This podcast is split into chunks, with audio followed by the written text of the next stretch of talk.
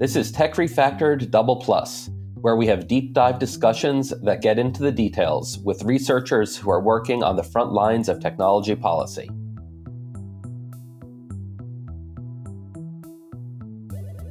I'm Gus Hurwitz, the Menard Director of the Nebraska Governance and Technology Center at the University of Nebraska. The Rural Digital Divide, which refers to the challenges of connecting everyone in rural America to the internet and the opportunities that doing so affords, is one of the most pressing and difficult to solve public policy issues in America today. The Nebraska Governance and Technology Center's ongoing work in this area brings together experts from around the country that have been involved in digital divide policy to discuss the challenges and potential solutions to this problem. Last spring, we supported several research projects conducted by academics active in this area of research. Presentation of these projects was ultimately delayed due to COVID 19. Instead of the roundtable discussion that we had planned to host in person last April, we met virtually this past October to discuss their research. That discussion has been cut down for this podcast and will be presented in a series of episodes over the coming weeks as part of the Tech Refactor Double Plus series. These episodes will include short presentations from the authors and Q&A from other project researchers. First, we asked all of our authors to pre-record a short discussion of their research that could be shared with all of the roundtable participants before we came together in October. We will start today by sharing the presentation recorded by Brian Whitacre and Roberto Gallardo discussing their paper on state broadband policy and impacts on availability. Please be sure to check out our website for more information about our work on the rural digital divide, including links to documents and more information about all of the participants and the work that they presented at this roundtable.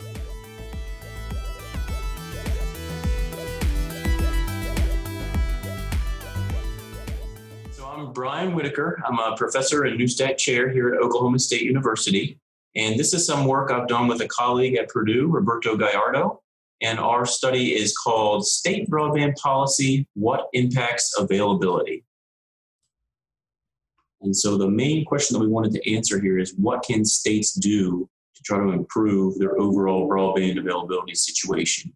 Um, and so we gathered data from 2012 to 2018. We looked at the overall broadband availability during that time frame, and we looked at things like uh, fiber availability and the percentage of of residents with access to more than one broadband provider. So we looked at a couple different uh, aspects of, of broadband. And we looked at the different policies that went into place over this time period. And so states took different approaches. Some states set up broadband offices to try to focus on this. Uh, other states set aside their own distinct uh, funding that they set aside for broadband. And then other states had uh, restrictions in place on the type of entities that can provide broadband, in particular, a lot of states restrict cities from providing their own broadband network. And so we gather data on where um, all these policies went into place over time. And so that was a, a pretty a monumental task that actually our, our, colleagues at Pew Charitable Trust did. So they reviewed all uh, executive orders, state level statutes, governing directives back to like 1990. And, lo- and we put we made a big uh, database of the ones that went into place between 2012 and 2018. So, for example, only four states had funding policies as of 2012. That went up to about 18 as of 2018. We kind of looked at those changes over time and we looked at the changes in broadband availability at a, at a county level. And we, we also accounted for the other factors that we, we are widely recognized to influence broadband. So things like income levels, education levels, population density, topography, all those things that we, we recognize do influence the availability of broadband in a county. And so the bottom line is our, our specification control for all those other factors. And even after controlling for those, we did find that policies made a difference. So, for example, the states that set up a broadband funding mechanism, they saw rates of availability that were one to, one to two percentage points higher than states that did not have such a, a funding mechanism. And a similar story can be told for those state offices. The states that had dedicated offices for broadband uh, saw rates of, of one to two percentage points higher, particularly for things like competition or, or fiber availability. And we also found that, as we expected, the states that had municipal restrictions in place actually saw much lower rates of availability, so two to three percentage points lower for those states that had uh, restrictions in place on the types of, of entities that can provide broadband. And so the bottom line from our research is that these state level policies do matter. They can have an impact on your overall uh, and rural broadband availability situation. And so um, we've kind of documented that the states that have invested in funding programs, yes, they saw a measurable impact of that. And the states that have uh, taken away their municipal restrictions, which actually a few states have gone on and said we don't want these restrictions anymore, they did see their, their rates also increase from, from getting rid of those restrictions. And so we hope to continue this work by looking at uh, additional policies in the future but um, overall, this is a good starting point. This is really the, the, one of the first studies that have examined these state level policies and their impacts on overall uh, broadband availability. And we hope that it's a, a useful uh, bit of research for people working in this area.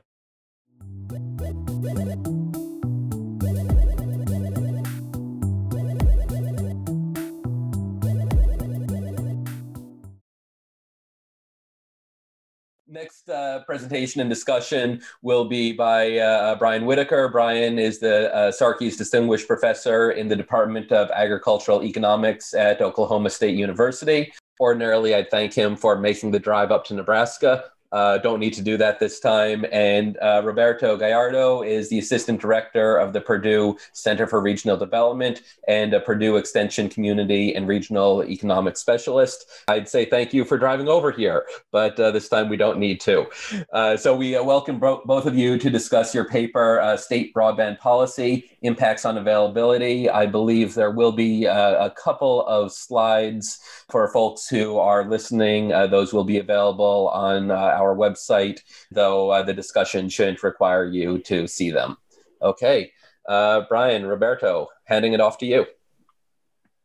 Thanks, Gus, and I'll, I'll start off here and see if Roberto wants to, to jump in as we go through it. So I did start to share a few slides with you guys, and uh, the onus for this work is basically that states have been trying different things over the years to improve their broadband availability situation. And so Roberto and I were interested in kind of answering the question of what works and what doesn't work to to increase uh, broadband availability. Let me just kind of hop to our, our main research questions here. And the main research question we wanted to answer is Do state level policies, broadband policies, impact overall availability? And in particular, do they affect rural broadband availability? Um, we there's a ton of different state policies we could have looked at, and but this is one of the few papers that have actually dealt dug into uh, state level broadband policy. So we focused on three specific ones. Um, the first is whether or not a state has a, a state broadband office uh, with full time employees. There are a lot of states out there, like on in Oklahoma, that have some kind of a, a state um, agency, but there's no full time employees. And so we wanted to specify that you did have to have, to have at least one full time employee to, to be considered a broadband office. The second policy we examined was the existence of a state level funding mechanism. A lot of states have started to put their own dollars towards increasing uh, broadband, and we wanted to take a look at that. And then lastly, we looked at what states had policies in place that restrict uh, municipal broadband provision. We've kind of already seen a few papers on that. We know it's growing as states or, or some cities are doing more to, to take things into their own hand and, and, try to enhance their own broadband situation. But some, we know some states prohibit that. And so what Roberto and I did, and he's the data guru on this, so we cranked through all the FCC Form 477 data that tells us where and where uh, where, where not broadband is available. And so we built this panel data set between 2012 and 2018 of all the counties in the US. So there's about 3,100 counties and we created our dependent variable was just the percentage of the population that has 25.3 broadband access. And we could also look at um, the rural only parts of every county by using the, the census block classifications back in 2010. We had a couple of other availability measures or that we were interested in, which is the percentage of the population in that county that has access to fiber. We know fiber is kind of the, the gold standard for, for broadband, although we just heard uh, fixed wireless can can uh, argue with that. Um, and we also looked at the percentage of the population that offers uh, has at least two providers offering uh, 25-3 service. We want to look at kind of competition. We know there's a lot of other variables are going to impact uh, broadband availability. So we control for things like income, education, poverty rates, population density, all the things that we think are potentially going to impact um, broadband availability. And so here is a, a, kind of a snapshot of what we what we ended up getting. To, I should say that the Pew Charitable Trust has this great data set of what state policies are in place.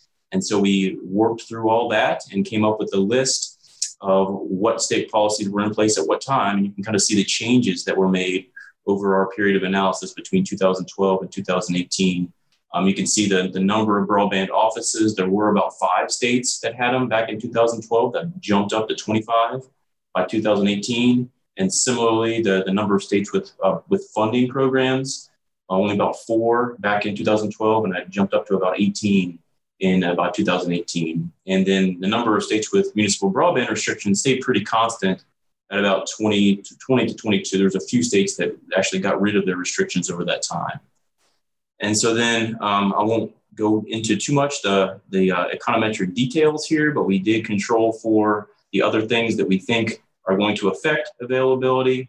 We have this approach that takes into account um, the fact that it there we should you know, look at a, an instrumental variables approach where we actually do control for some of the things that, that Sarah did in her paper with the um, that took into account the uh, the political nature of some states, whether or not they had more Republican legislatures uh, or, or, residents. And the end result is that, and so here's kind of Roberto, maybe put this, this slide in here about the summary in two slides. We have all these, these uh, county level observations. We do a dynamic panel model. We take into account the things we expect to impact availability. The real question is, do these policies impact availability? Does the existence of state broadband funds, uh, a broadband office or municipal restrictions. And so the summary is absolutely yes, even after controlling for all those things like income and education we know should affect availability, these policies do.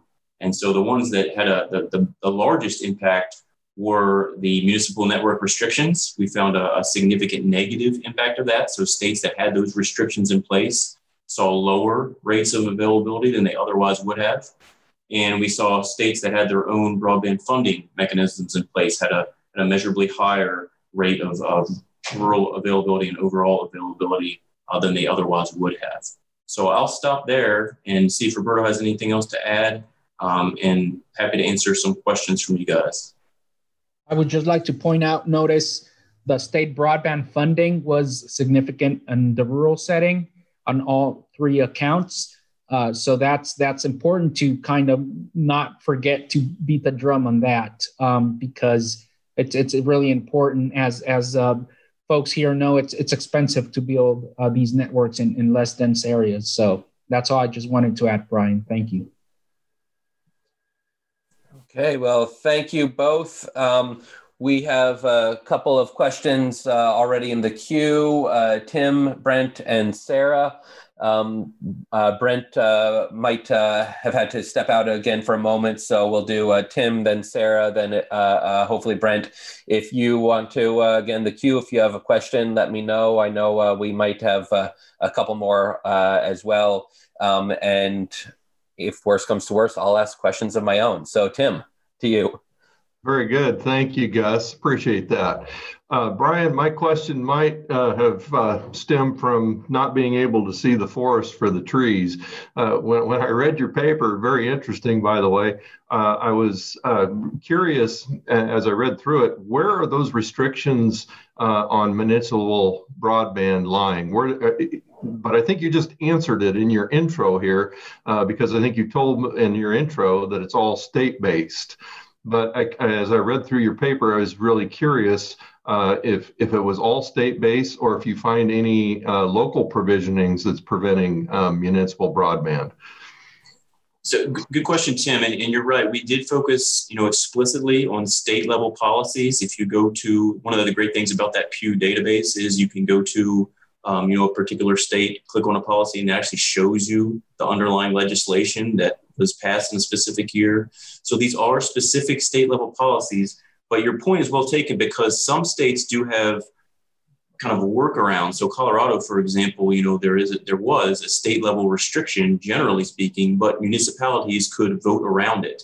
And so some states have kind of provisions like that that basically say if you get you know enough people to, to vote that yes this is something we want then you can kind of override that restriction. So that is something we see happen a couple of times. But generally speaking these are state level policies and, and again the pew database has them all uh, in format where you can look at them there's actually a couple other sources now. I was just finding one that's been more recently updated and it lists the states and the, the policies that are that they have passed and typically they are at the state level.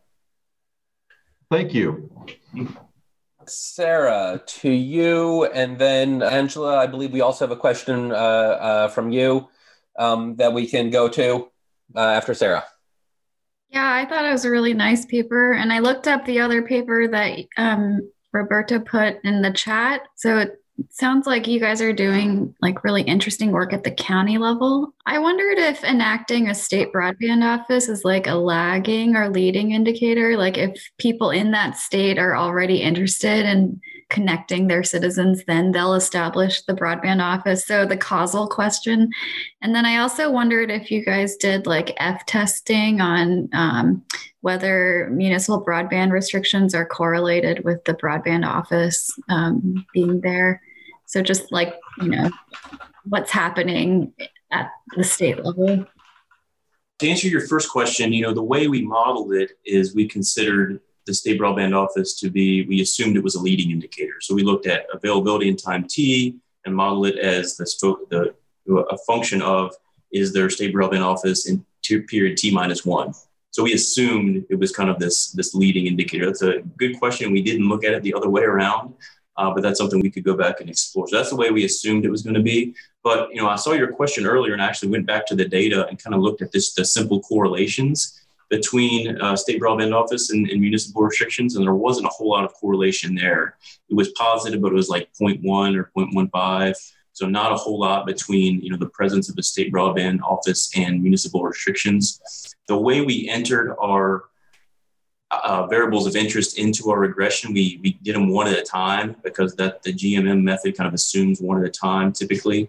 And so we didn't do um, an F test uh, kind of looking at the overall effect. But um, well, I should say we did run a single regression with all three of them, and the results were very similar. So I don't think we have a, a collinearity problem or anything like that because they were very similar to when we entered them individually and when we combined them all as, as, as all policy variables. Okay. Uh, thank you, Brian and Sarah. Angela. I think my question is a little bit similar to Sarah's, but I kind of wondered the same thing like what if you if you saw any anecdotal evidence almost or other thing interesting things that you ran across with this broadband office were there other initiatives that you noticed that came alongside of this office that you thought might might be helping this you know what you saw in the data right and then i also noticed the state level broadband offices um, were doing better with the fiber availability too which i thought was really interesting yeah, and and one of the cool things that, you know Roberto and I have come across as we've been doing this research is every state has a participant in what we call and what India NTIA is calling the State Broadband Leaders Network. And so we've made some really cool contacts in every state, and some of them are doing awesome stuff. Like you know, we if you look at North Carolina as an example, they're doing some really cool stuff in terms of engaging people at a low at a community level, which may have led to some municipal broadband uh, projects, as you suggested. Uh, the people in Georgia have created an awesome map that shows uh, how bad the FCC data is and, and how it compares to their version. So there are a lot of good examples like that. And Pew actually has a nice study that showed that, that kind of highlights a few of them and some of the things that they've taken on. Um, so I would suggest looking at that and kind of looking, you know, getting a better feel for some of the on the ground efforts that each of these offices is doing and, and having and making, you know, productive grounds. And Roberto, do you want to add anything there? Yeah, Angela, that's a great question. And, and by the way, one of the things we did not look to interpret the state offices was policy diffusion effect on the policy uh, public policy side, where the neighboring state has it. Oh, we're falling behind. We have to enact. Right? We we did not control for that. That's a different kind of research uh, method um, approach. But we, I think, what Brian is saying, and is that we are assuming that you know there has to be because there are many states that have kind of I don't know how could I call it. Uh, they're not like official. That's why we were very clear that you had to have staff that were doing involved in this, because otherwise you may have a governor appointed, you know, task force that are volunteers, and there you go. I checked the box, right? So there are there's a lot of nuance there that we did not kind of go into the weeds. But the the side as a public policy guy that I'm really interested in for future research is looking at the policy diffusion effect between okay who started right and then kind of goes into the domino effect after that and because of covid obviously if it was not on their radars i think it is now so yeah, and I'll uh, just add, I, I, think a really interesting uh, future, either a target of an audience for your research or future direction for research is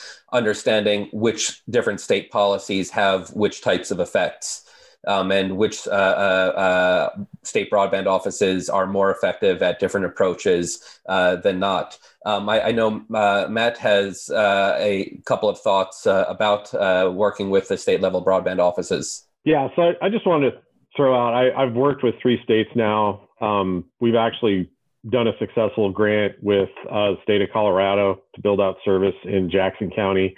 Uh, we've done a couple of grants with Nebraska uh, through the Internet Enhancement Fund uh, and then uh, CARES Act this year.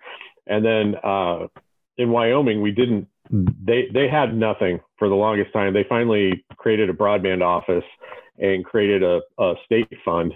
They haven't been able to grant anything from the state fund, but uh, the broadband office that they put together uh, was extremely successful and they had basically nothing to work with. the grant program didn't really work. Um, but what they did is the guys they hired went around and provided focus. And he went and talked to the individual areas and did a lot of interaction with providers. And if you give you an example, uh, he was meeting with a town that was kind of on the fringe of our service area. And after meeting with them, they said, "Well, we need we need another alternative. We need more competition in our our downtown." And he called me up, and I said, "Well, can they put us on their water tank?" And he asked them and they said, come up. So we were there the next day and had service within like 30 days in this town. And all he did was he went around the state making connections between providers and people that needed service.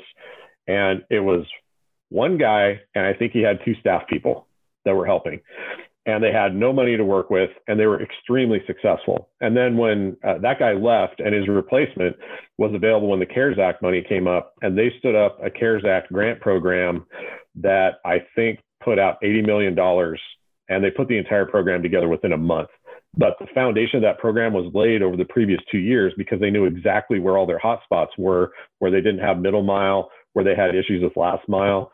And that's one of the things it seems like a lot of these states don't really have that. Um, Colorado, uh, as far as I know, did not get a CARES Act program broadband grant put together. Nebraska did. It was under the Department of Economic Development, but I don't think Nebraska really has somebody that goes out and just like quarterbacks and goes out and connects with the public, you know, and travels around and actually meets with people. And that seemed to be a big missing element in a place where certain states were a lot more successful, at least in my experience, is where they spend, where they have a broadband office that's very active and not just focusing on the providers they were very focused on end users and finding the places where there were issues and trying to get those people help with providers. So I just wanted to kind of throw that out there as something that probably would not show up in a in a analysis of numbers, but was tremendously effective in real world think that's a great point, Matt. And that's some of the examples that you'll find in that Pew report is the, the kind of networking and the kind of workshops that they held with end users as well as, as uh, providers themselves.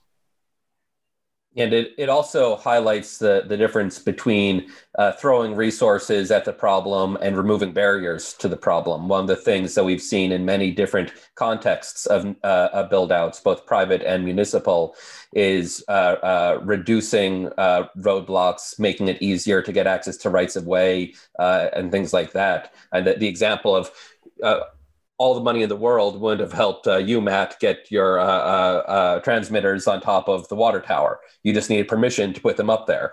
Um, so uh, a different approach and understanding, perhaps, uh, Brian and Roberto, those different approaches that states take um, could also be useful to look at. Michael, you have a question. Yeah, I was Uh, really interesting paper. Um, hadn't hadn't really looked at like state broadband policy before, um, but I was curious, um, just kind of thinking through like what possible interaction effects there could be between state policies and federal policy. Um, so, for instance, in the paper that Brent and I will present, we find pretty strong disparities in universal service support among states. So, I do wonder to what extent um, USF disbursements could have a significant relationship or possibly even be a causal factor in uh, states adopting their own policies, right? Like states could feel they're getting the short end of the stick and need to uh, adopt their own state broadband offices to address their problems. Yeah, it's a great question, and I actually filed uh, FOIAs on for, for the USF and for the Connect America funds to look at county level disbursement, and got basically nothing usable. So, so we tried to do that. What we could do is look at the state level to see where those funds were distributed and how they correlated with the, the, the variables that we did have, and we found negative impacts. So, so for example, you know, um, places with their own state offices, you know, were not very successful in getting uh, those federal programs. And one thing we do mention at the end of the paper is that a lot of the federal programs say you're only eligible for this if you don't have state level funding that go to this area.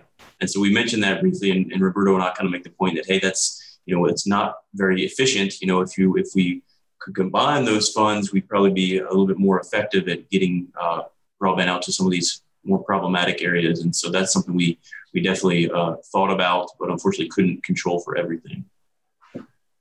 Yeah, I'll uh, use that to ask uh, everyone. I think this echoes some of Matt's earlier comments. Uh, uh Brian Roberto, you might have thoughts on this. I wouldn't be surprised if everyone has thoughts on this.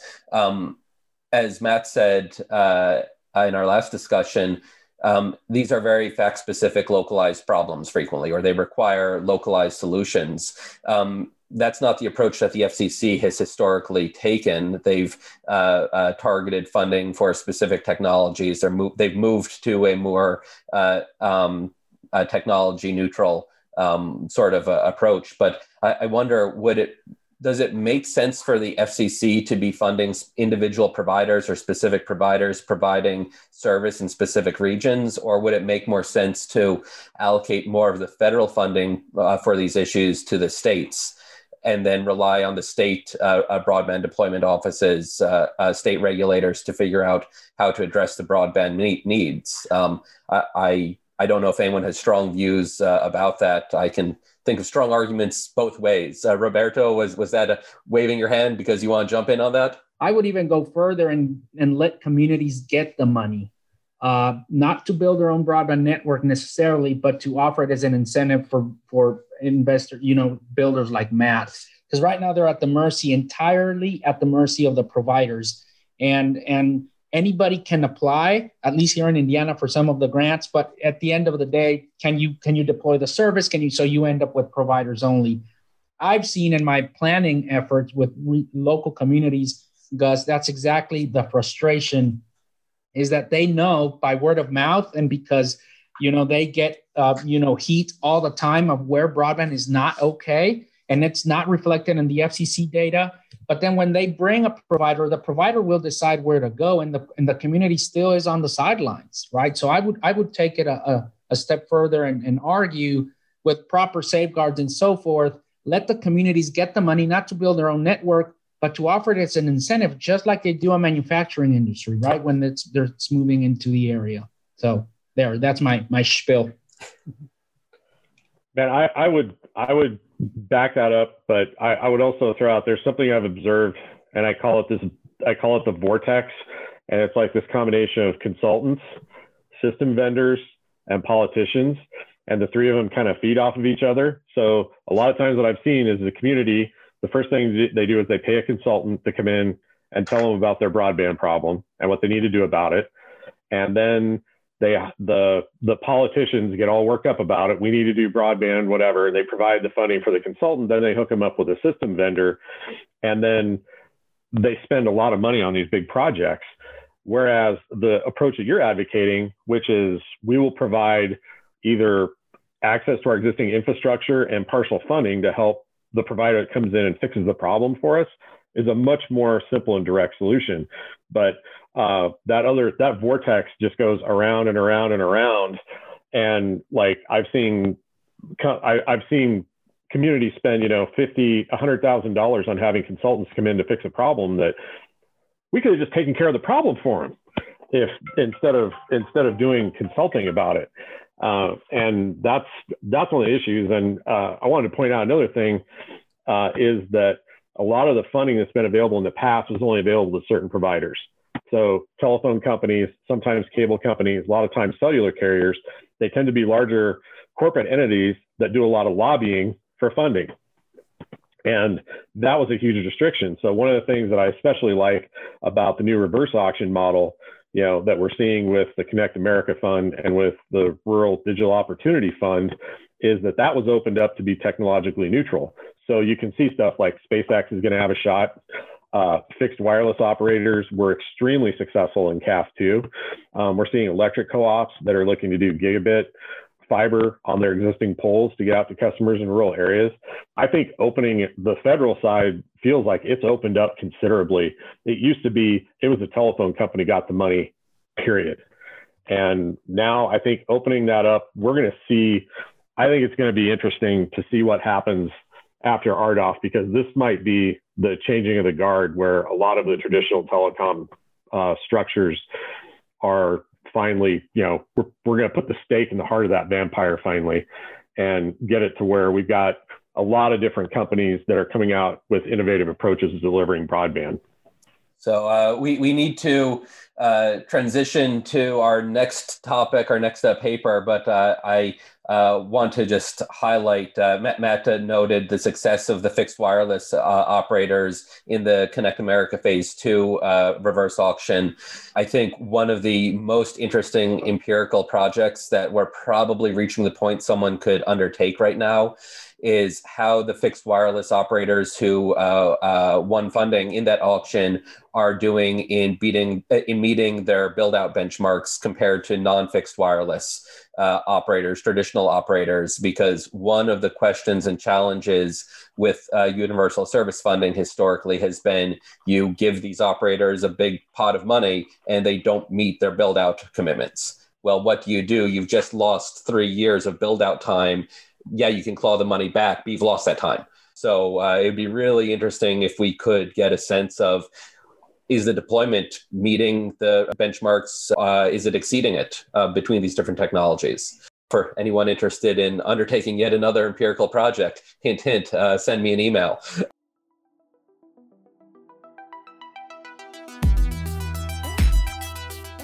I'm Gus Hurwitz, and I've been your host for this episode of Tech Refactor Double Plus. Until next time, keep closing that divide. If you want to learn more about what we're doing here at NGTC, you can go to our website at ngtc.unl.edu, or you can follow us on Twitter at unl underscore ngtc.